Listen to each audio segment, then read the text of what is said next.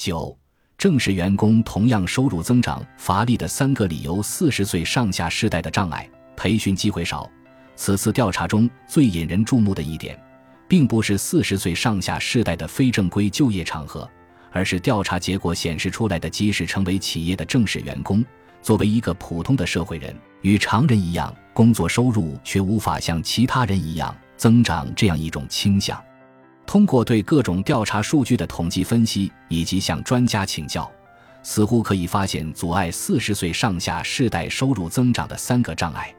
由玄田教授等人汇总整理而成的联合综合生活开发研究所的调查，真实反映了就业冰河期世代的最新现状。如今正处于四十岁上下年龄段的冰河期那一代，二十来岁的时候，几乎没有进一步自我开发、提高技能及潜能的机会。当问到二十来岁的时候，是否参加过研修课程、教育课程等企业内部的培训项目时，受访者中回答没有和基本上没有的人占受访者的比例如下图所示：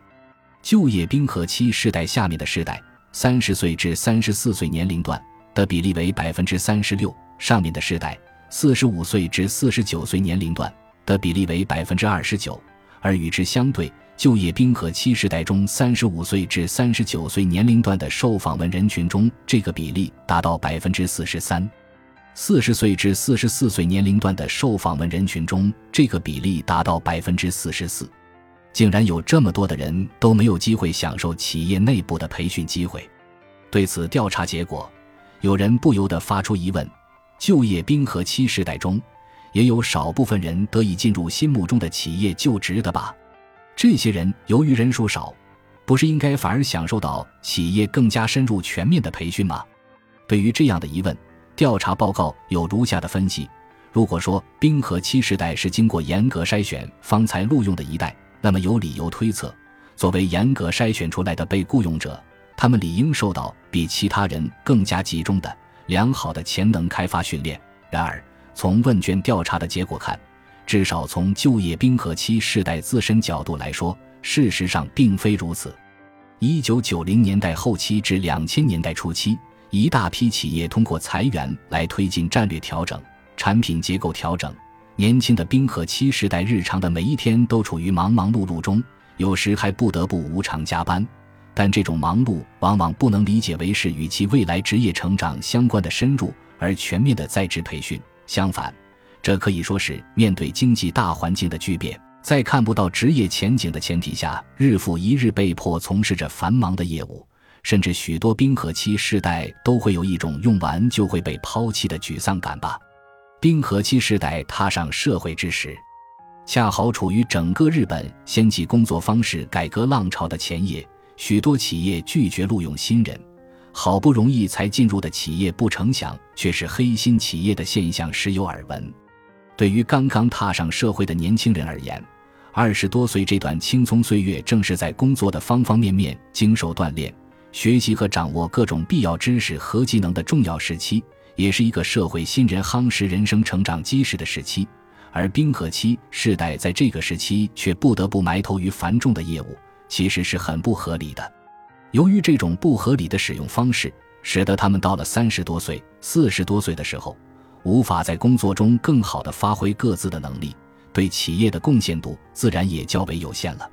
专门从事劳动经济学研究的庆应艺术大学通口美雄教授指出，假如二十来岁的时候没有接受过良好的能力开发培训，即使像今天这样经济形势比较景气的情况下，四十岁上下世代在劳动力市场中依旧处于不易受到青睐的不利地位。他说，能力开发培训不仅仅是一段时间受用，还会影响到一个人的未来，因此。没有接受过这方面专门培训的话，今后的职业生涯想要上一个台阶就非常困难。在冰河期展开求职活动的人，由于大企业大多不录用新人，所以他们中的很多人不得不进入中小企业就业，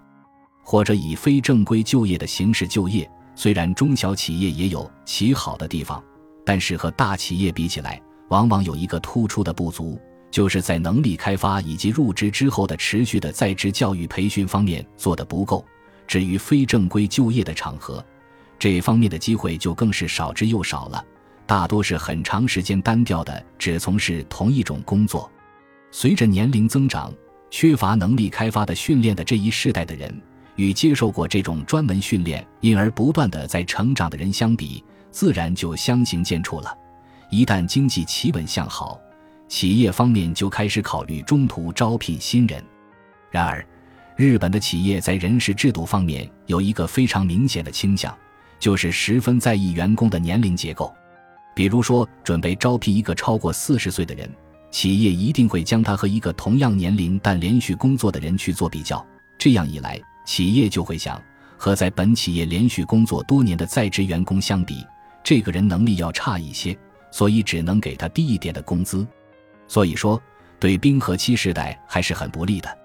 还有，假设劳动者满六十岁退休，那么四十岁时接受企业内部的能力开发训练的话，劳动者给企业回报只有二十年的时间。